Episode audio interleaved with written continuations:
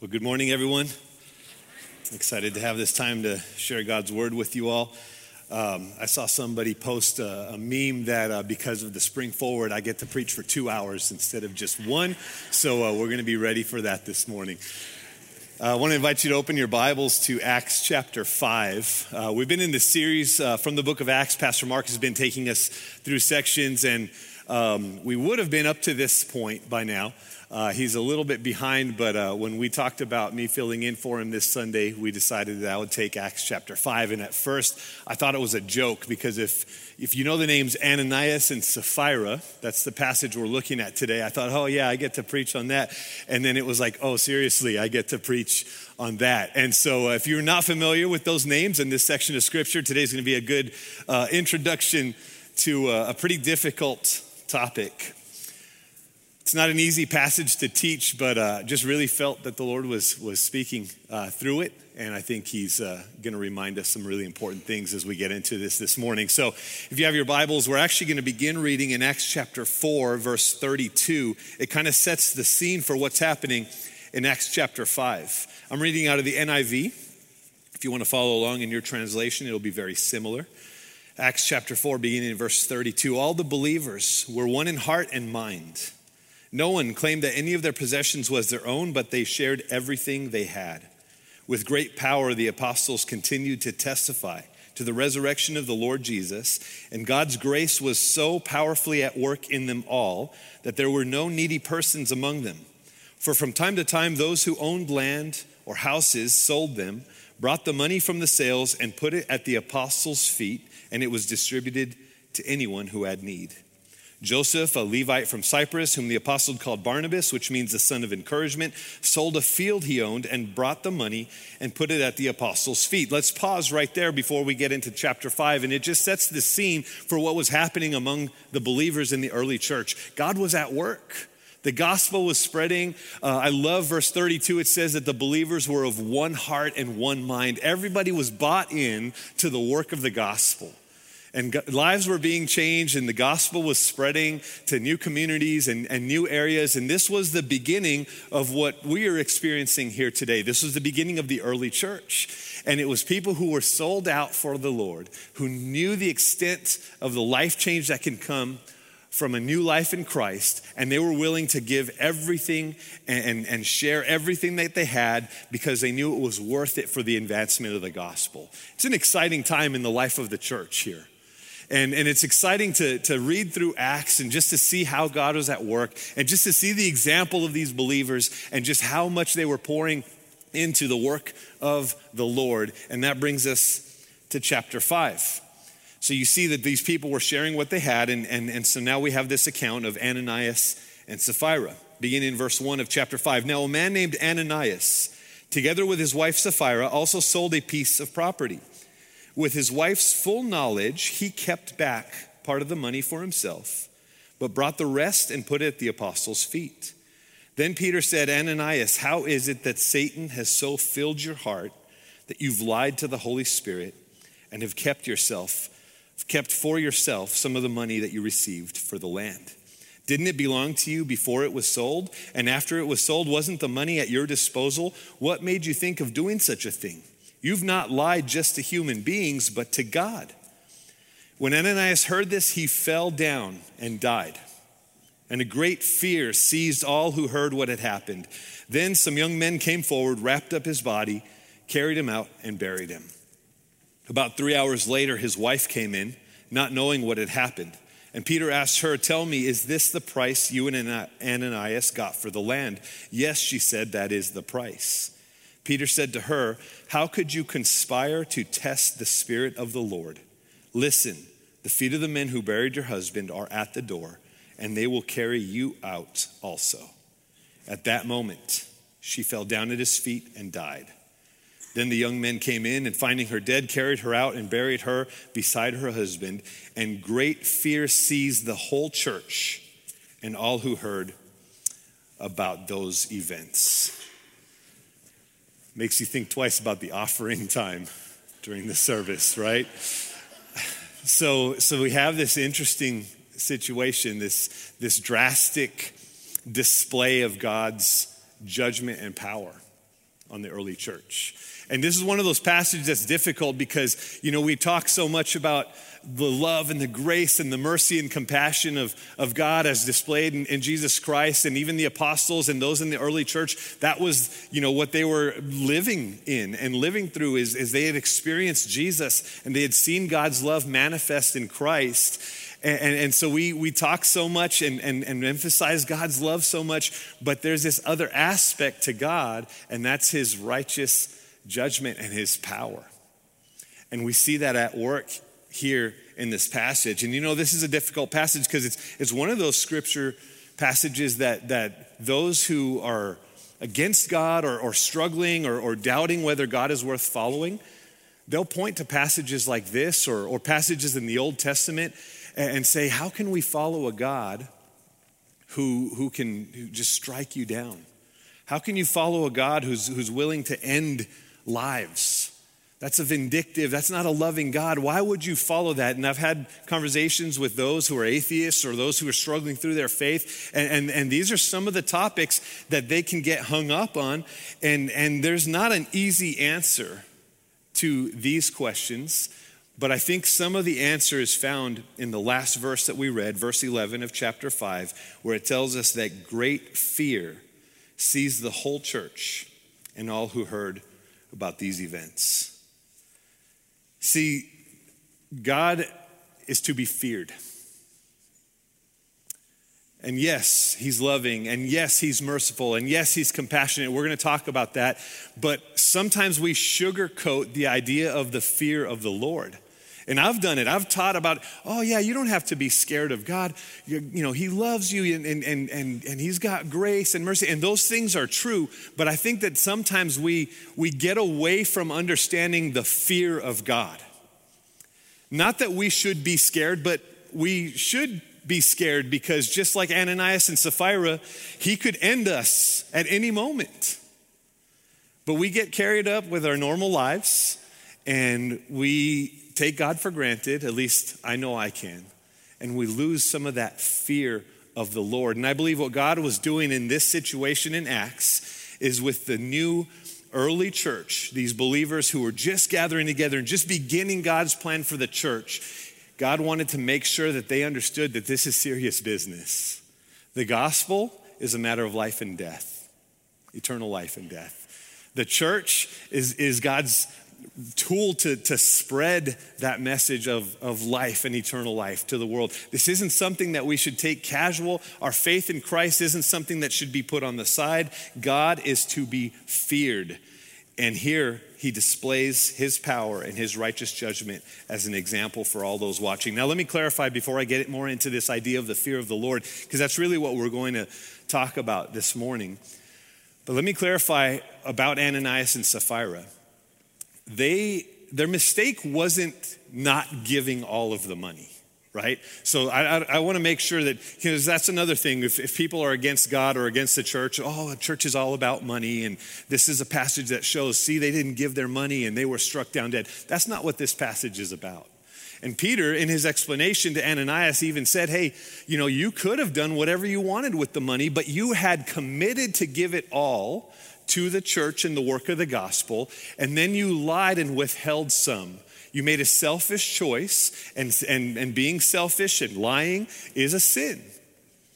And so their sin wasn't not giving everything, their sin was lying about what they had committed to give. And we see that in the New Testament later on. Paul talks about uh, being a generous giver and dis- give what you have decided in your heart to give, is what Paul instructs the church in Second Corinthians chapter 9. So it's not a matter of did they give everything they should have, and that's why they were struck down. It was a matter that they withheld, and they made a selfish choice, and they lied not just to men, Peter said, but to God. So, this passage, once again, it shows us the seriousness of sin and the consequences, and, and, and also the, the power and the might of a God who is beyond what we can fathom. You know, the word um, fear of the Lord, it's a term uh, that's used throughout the scriptures.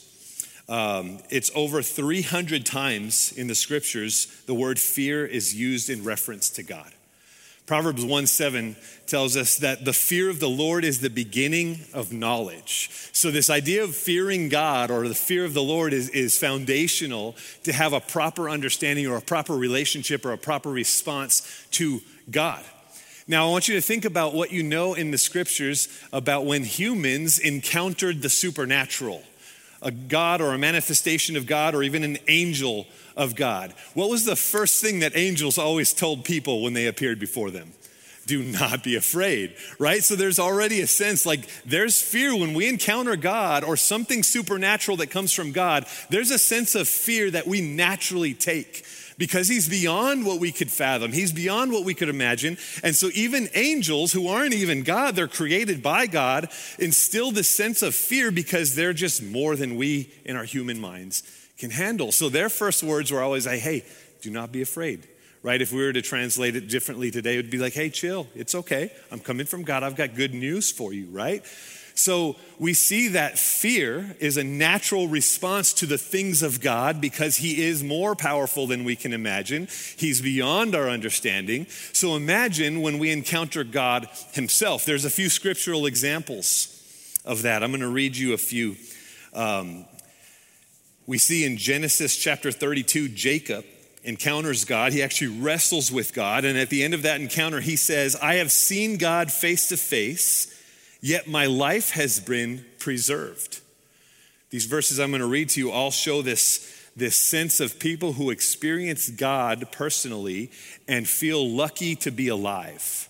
They feel fortunate to be able to live and tell about it. So Jacob was one of them in Genesis 32. Another one was uh, when the Israelites were watching Moses go up on the mountain. This is in Exodus 20. And they would see the thunder and lightning and the cloud covering the mountain. And Moses was up there talking with God. And when he came down, the, the verses 18 through 20 of Exodus 20 tell us that the Israelites trembled with fear. And they pleaded for Moses to speak to them because they didn't want to hear from God directly. They were so fearful of what was happening with the, the scene of the mountain and the thunder and the lightning and the cloud that they didn't even want to deal with that. They said, Moses, please speak to us, because if God were to speak to us, we would surely die. That's what their exclamation or their response was. In Judges 13, there was a man named Manoah. And he told his wife, We are doomed to die because we have seen God. This was after speaking with an angel the angel of the Lord.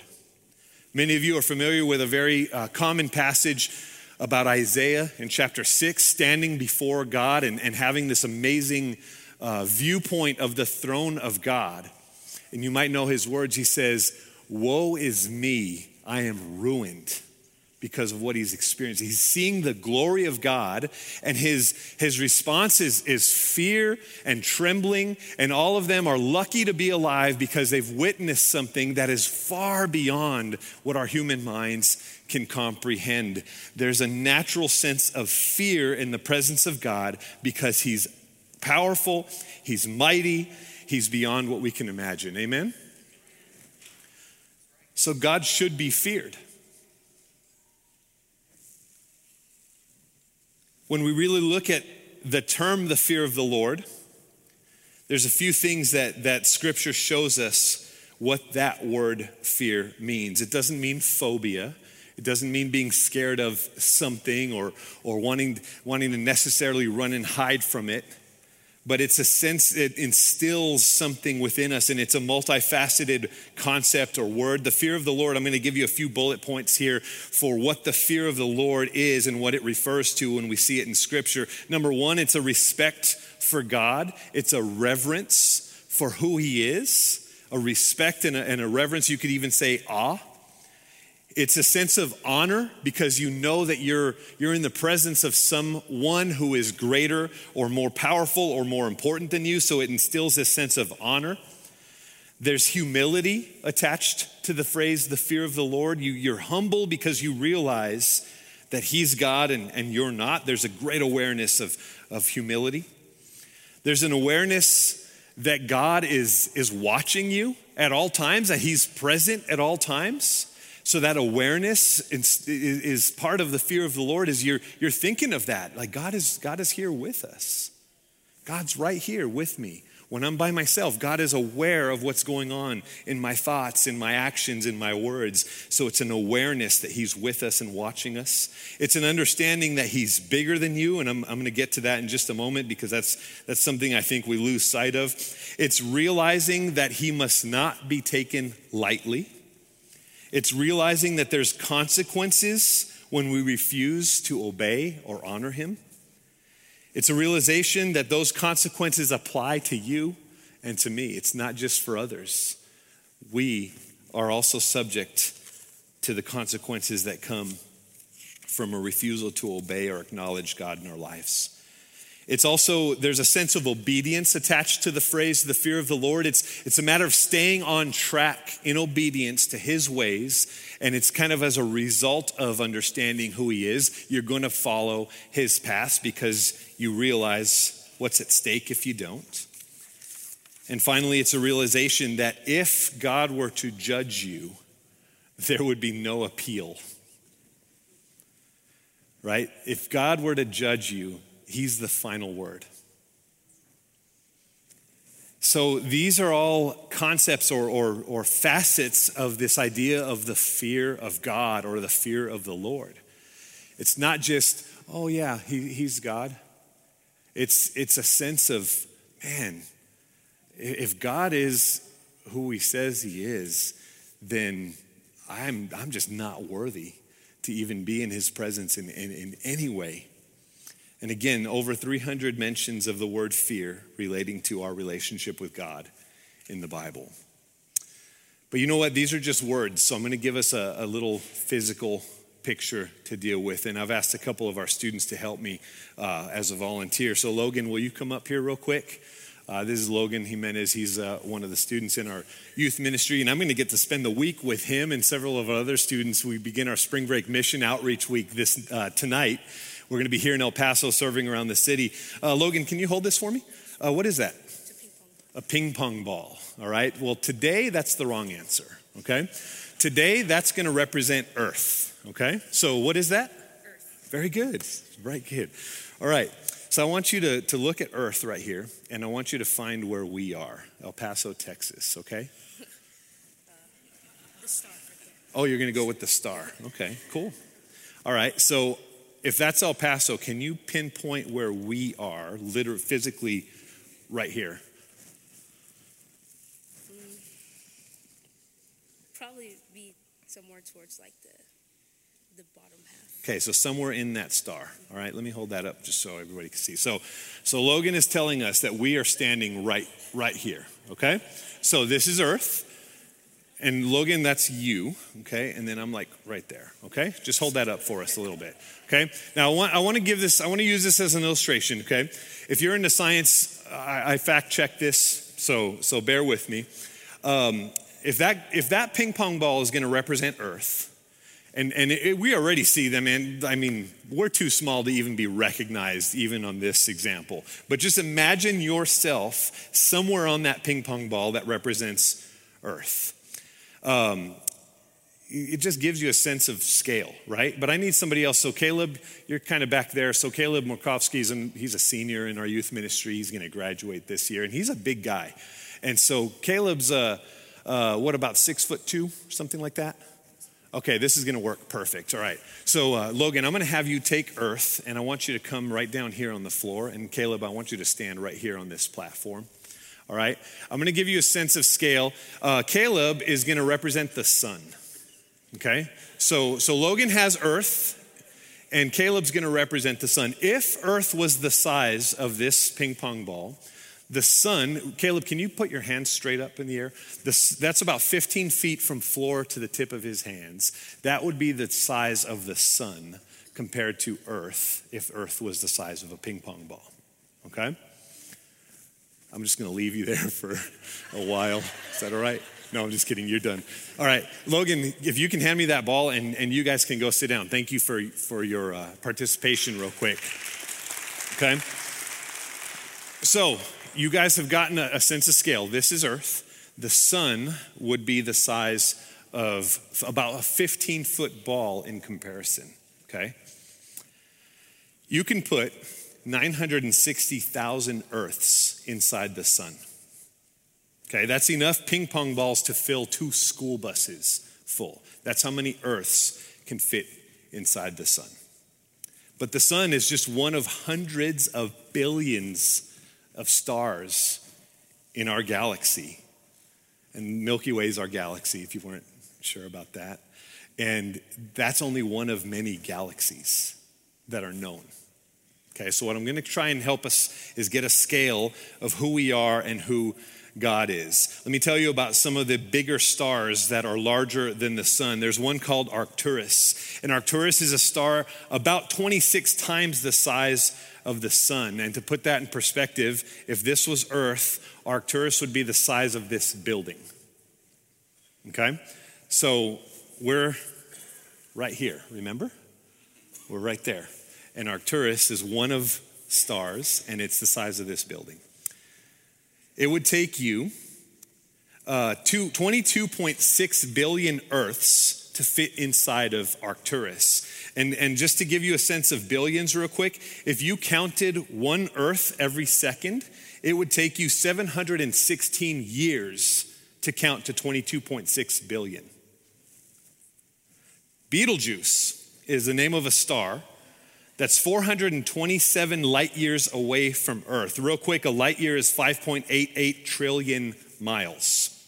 So 427 times 5.88 trillion miles. I should have asked our senior in high school if he could calculate that for us. It's twice the size of Earth's orbit around the sun. If Earth was this ping pong ball, Betelgeuse would be the size of six Empire State Buildings stacked on top of each other. And it's just a star. There's a bigger one, it's called Mu Cephei. Musephi is a star 3,000 light years away. If Earth was the size of this ping pong ball, Mu Cephei would be the size of two Golden Gate bridges in diameter. You could fit 2.7 quadrillion Earths inside of Mu Cephei. And yes, quadrillion is a real number or a word. Um, Gonna, sometimes we just throw those out there, right? But let me give you a sense of how many that is. So if we were to count a million seconds, it would be 12 days.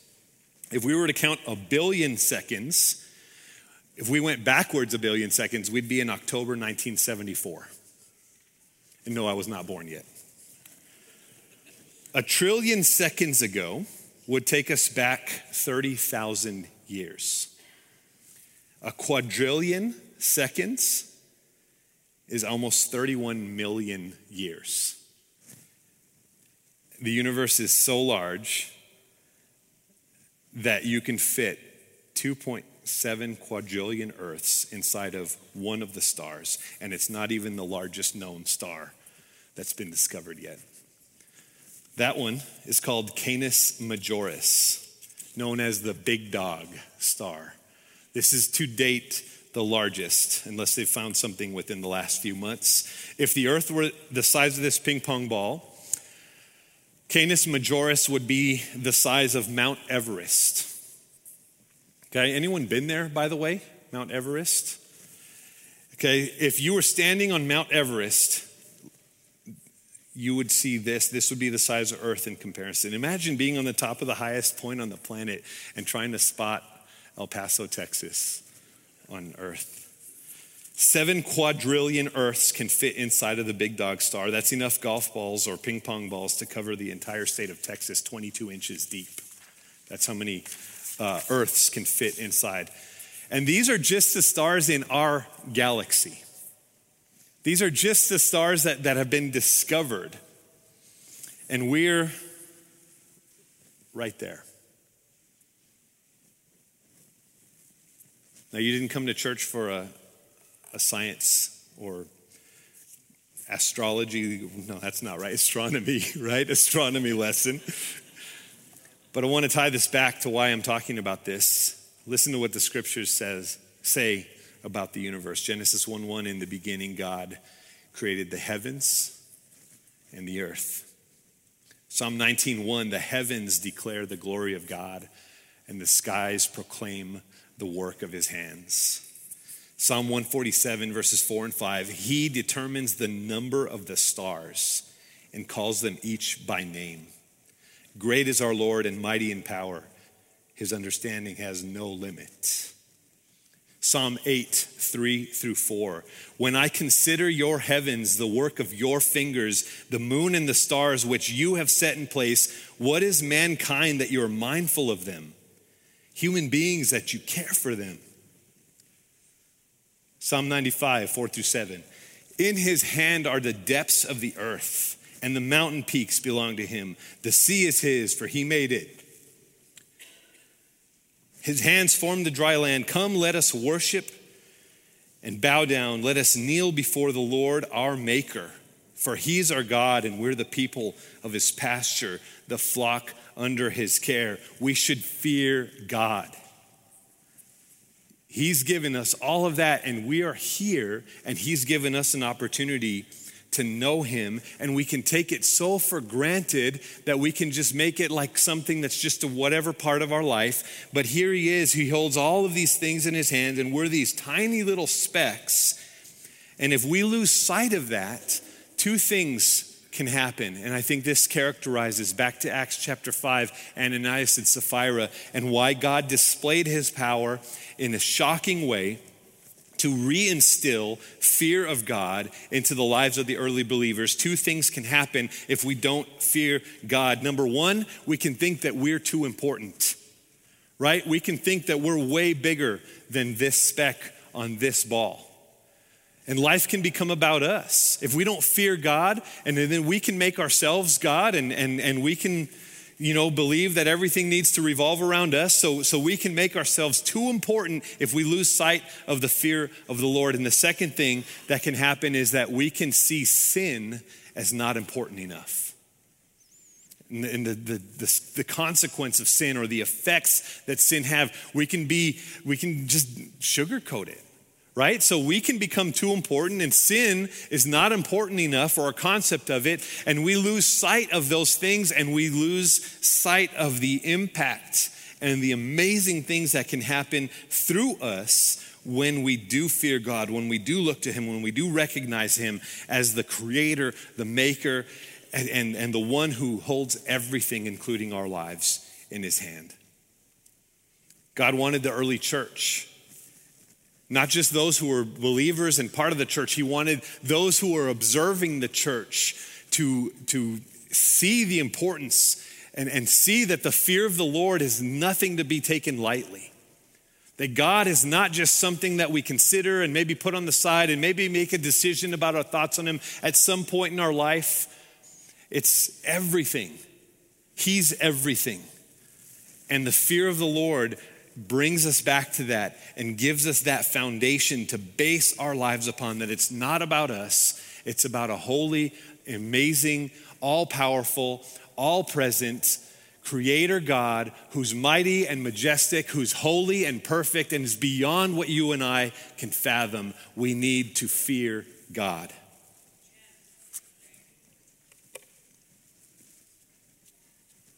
So, real quick, we talked about the meaning of that phrase, the fear of the Lord. And, and, I gave you several bullet points summed up in the idea that, that it's a respect and it's acknowledgement, it's an obedience. Let me just clarify before we move on what the fear of God is not. Because this is the good news is that even though God could end us at any time, the fear of God is not being terrified that God is going to get you. He can, but that's not the fear of the Lord. The fear of God is not feeling that it isn't safe to approach Him. It's really not safe to approach Him, but He's made it safe. He's made it possible for us to approach Him. The fear of God is not believing it's impossible to please Him and therefore dreading Him or pushing Him away. Those are not examples of the fear of the Lord. The fear of the Lord is that respect, that awe, that acknowledgement. But then this is the awesome part is that we see that God demonstrates his love for us, Romans 5 8, and that while we were still sinners, Christ died for us. John 3 16, God so loved the world that he gave his one and only Son, that whoever believes in him will not perish but have eternal life. Hebrews 4 16 says that even though God is way more than we can handle, it says that we can approach God's throne of grace with confidence so that we may receive mercy and find grace to help us in our time of need. I could go on. Even though He's above everything, He knows you. He knows me. These specks on this little ball. And He doesn't just know you, He gave everything so that you could know Him. And it's not just so we have that one time thing. No, He even said, I'm going to give you uh, me inside of you, the Holy Spirit, to guide you, to be with you, to comfort you. Like, that's the Creator, the Almighty, the majestic God. And He gave everything so that you and I have a chance to know Him. And not just know Him, but talk to Him. Right? I love that Hebrews passage that we can approach God's throne of grace with confidence to receive mercy in our time of need. So He's not just powerful God and, okay, I'm going to allow you to at least exist. No, I'm going to I'm going to give you my presence and I'm going to allow you to come into my throne room, stand before me and not be scared and not fear for your life like the Old Testament examples that we looked at, but to truly realize I can speak and communicate with the Almighty, the creator of the universe. The song we sang says that he's rich in love and he's slow to anger. But again, Acts 5 reminds us that he can do what he wants. He's the creator, he can do what he wants. We should fear God, but we should love him because he's given everything to love us. So that brings us back, and, and as we move towards a conclusion, when we look back at Ananias and Sapphira, I mentioned that their sin wasn't that they didn't give everything that they had. Their, their sin or the, the, the, the choice that led to the consequence of God's righteous judgment was that they had lied and they committed sin, and God was going to remind them and the early church and those who were observing of the two things that I mentioned earlier that, that we shouldn't consider ourselves too important and we should not take sin lightly. If we get away from the seriousness of who God is and the seriousness of sin, then we miss out on the extent of the power of a relationship with God can have. We miss out on the impact that God can use you and I and the church to continue to be an example of His love and His mercy and His grace and to be the tool and the resource that He uses in our present day to tell more people about who He is and have them experience God's love and salvation. So I'm thankful that He doesn't strike us down for every careless thought that I have or careless word. I'm thankful that God, in His, in his mercy, um, doesn't end the life of somebody who has a selfish choice or, or a casual attitude towards even light sins, as we would call them, like a little lie or, or some gossip. He can, but I'm thankful that He doesn't. But we can lose sight of that sometimes, and I think the fear of the Lord brings us back and centers us. So, how can we respond? How can we respond in our lives to the fear of the Lord? And I think we come back and see the example of the early church. They were willing to give everything to follow God. You know, in Romans 12, it talks about living our lives as, as a, offering our lives as a living sacrifice to God. And this what these believers were, were willing to do. They were willing to sell possessions and make sure that everyone had, had what they needed. And they were willing to, to invest their lives, their energy, even at the expense of their reputations, or oftentimes at being disowned by family members. Man, we hear testimonies of those kind of things that people realize it's worth it to follow Jesus. So we're going to give everything and we're going to deal with whatever that leads to because I know nothing I can hang on to is going to be worth more or more important than my faith in Jesus Christ. So we respond to the fear of the Lord by, be willing, by being willing to give everything that we have for Him.